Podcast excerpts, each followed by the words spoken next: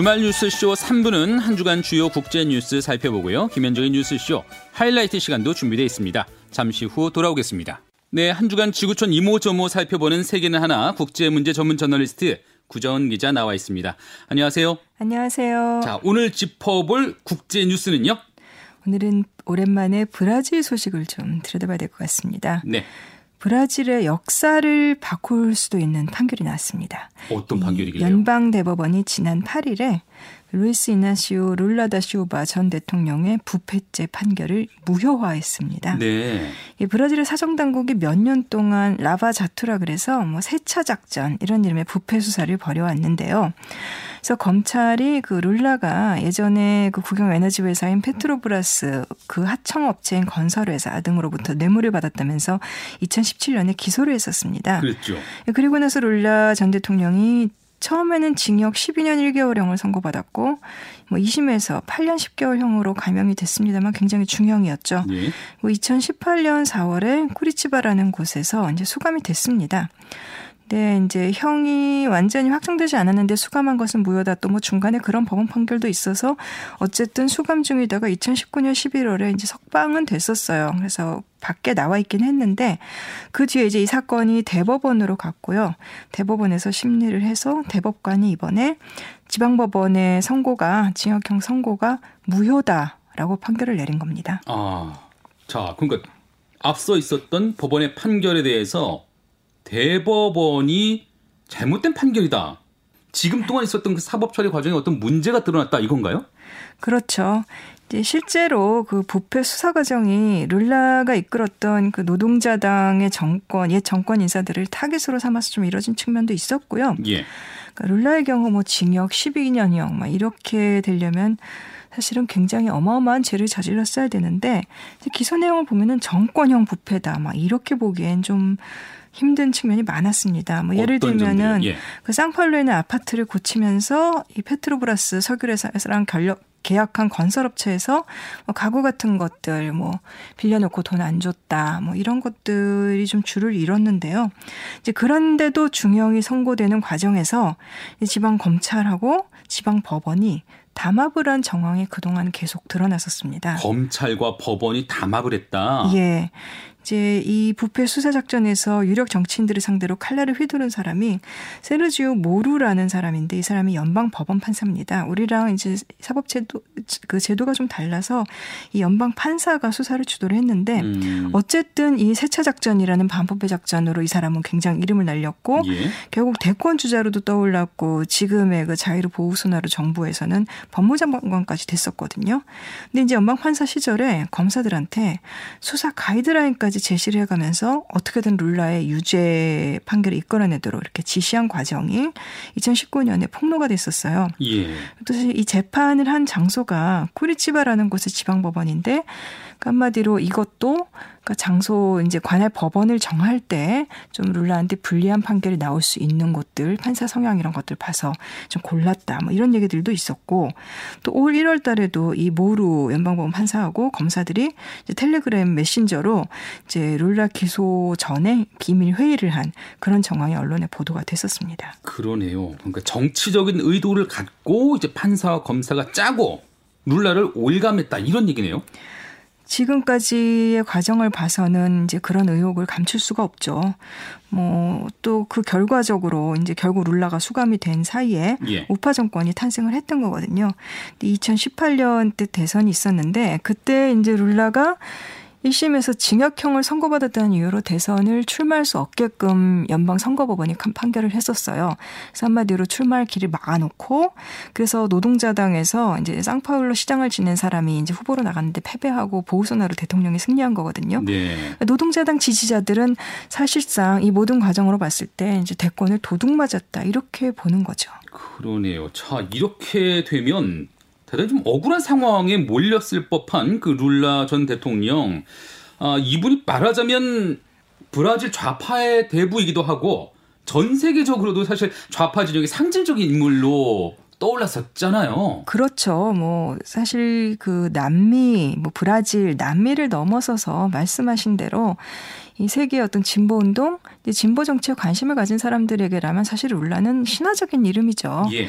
뭐잘 알려진 대로 그 노동 운동가 출신이고 2003년부터 2010년까지 두 차례 집권을 해서 8년간 대통령을 지냈는데 그때가 브라질의 일종의 리즈 시절이었죠. 음. 당시에 이제 미국 일방주의에 맞서면서 세계 진보 진영의 대변인 같은 역할을 했었고 또 그때 이제 남미에서는 그 베네수엘라나 볼리비아 여러 나라의 좌파 지도자들이 있었는데 이런 정치 지도자들 의 또 맏형 노릇을 했었고 그러면서 또 당시 브라질 경제가 굉장히 호황이었습니다. 룰라 정부가 대대적인 빈곤 퇴치 정책 같은 거 많이 해서 이제 브라질은 그 빈부격차가 극심한 걸로 유명하잖아요. 근데 빈곤율을 실제로 수치로 봐서도 굉장히 많이 떨어뜨렸고 뭐 문자 해독률 높이고 대학 졸업자 숫자 늘어나고 눈에 띄는 성과들이 굉장히 많았습니다. 정치적으로 경제적으로 또 사회적으로 황금기를 이끌었네요. 그렇죠. 그 사실 그때 브릭스라 그래서 브라질의 위상이 굉장히 높았었죠. 근데 물론 거기에는 그 그때 유가가 높았던 게 또 큰 몫을 한 것도 사실이기는 해요. 네네. 근데 이제 자원의 이익을 그 전에는 이제 뭐 외국 자본이라든가 이제 부패 세력이 독점해 왔는데 이 구조를 바꿔서 실제로 국민들한테 이익을 돌려주는 그런 경제 시스템을 만들려고 굉장히 많이 애를 썼고요. 또 룰라라는 사람 자체가 이제 카리스마도 있고 이제 개인의 매력도 굉장히 크게 작용을 해서 실은 룰라의 인기는 정말 하늘을 찔렀습니다. 음. 그래서 2기 집권을 마치고 퇴임할 때 지지율이 87%였어요. 그래서 모든 퇴임하는 대통령들한테는 꿈의 숫자가 아니었을까 하는데 이제 버락 오바마 당시 미국 대통령이 뭐 지구상에서 가장 인기 있는 정치인이다 뭐 이렇게 아. 말하기도 했었고 뭐 한동안 이제 브라질 쪽에서는 유엔 사무총장 후보 이런 걸로도 거론을 했었습니다. 근데 그 이후에 그 이후에는 룰라가 이끌던 노동자 당 그 정권이 결국 축출되는 사태까지 치달았고요. 예, 룰라 뒤에도 노동자당이 계속 대선에서 승리를 해서 그 지우마 호세프 대통령이 취임을 했고 또 이분도 그 재선에 성공해서 2기까지 가기는 갔습니다. 예. 근데 2기 집권했을 때 이제 우파가 사실상 의회 쿠데타로 축출을 했는데 잠깐 설명을 드리자면 브라질은 이제 연방공화국입니다. 이제 미국과 마찬가지로 그래서 대통령은 직선이지만 연방 의회 의원들은 주별로 이제 잘 사는 주도 있고 못 사는 주도 있고 지역색이 굉장히 강합니다. 근데 미국과 다른 게 미국은 그래도 의회가 민주공화당으로 양분이 되어 있는데 브라질은 정당들이 굉장히 난립을 하고 있어요. 네. 그래서 노동자당이 대선에서 2000년대, 2010년대 네 번을 연달아 이겼는데 연방의회에서 다수당이 될 수가 없는 구조인 거예요. 어쩔 수 없이 계속 연정을 했었어야 되네요. 예, 그러니까 정책의 협조를 얻으려면은 의원 내각제도 아닌데 강요직을 조금 나눠주고 이제 다른 정당들을 이제 포섭을 해야 되는 그런 상황이었는데 이제 그렇게 일종의 연립을 했던 우파 쪽에 속한 정치인들이 부패 수사를 받게 됐어요. 근데 네. 그거를 뭐 무마해 달라 이렇게 당시 호세프 대통령한테 청탁을 했는데 거절했죠. 음. 그리고 나서 의회에서 사실은 좀 다소 어이없는 이유를 들어서 이 호세프 대통령을 탄핵을 했습니다. 자기네들 청을 들어주지 않았다는 그 배경 때문에 예, 그래서 부패 를 또 걸고 넘어졌는데 결국은 호세프 대통령의 부패의 명확한 증거를 찾지 못해서 뭐 재선 캠페인 때 뭐 회계 적자를 밝히지 않았다 뭐 이런 걸 가지고 탄핵을 하는 그래서 의회 쿠데타라고 하는 거예요. 근데 물론 당시에는 이제 노동자당 정부가 14년이나 되면서 조금 그 피로감도 있고 사람들이 또 실망감이 누적된 것도 있고 뭐 인프라 확충 왜잘 못하느냐 그래서 뭐 노동자당에 반대하는 시위가 실제로 일어나기는 했었어요. 근데 어쨌든 그런 과정을 거쳐서 이제 2년 동안 뭐 임시 대통령이 있다가 그 다음에 이제 브라질의 트럼프라는 그 보우소 나루 정부가 출범을 한 거죠. 근데 뭐 알다시피 코로나 대응에 실패하고 또 그 아마존 파괴하고 결국 지금 브라질이 이제 세계의 손가락질을 받는 나라가 돼버렸죠. 그러네요. 아, 노동자당이 축출되고 그러는 와중에 이제 룰라 전 대통령까지 부패 정치인으로 낙인 찍혀서 수감됐던 건데 이제는 대법원 판결이 나오면서 룰라 전 대통령 입장에서는 권토 중례를 할 수 있는 그런 계기로도 만들 수 있는 것 같아요.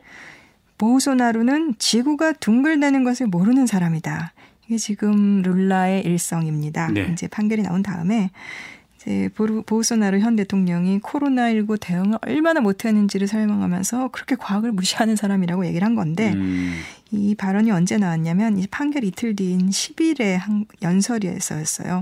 쌍폴로 교회에서 연설을 했는데 연설 장소가 이제 룰라의 어떻게 보면은 이제 출발점격인 그 금속노조 건물이었습니다.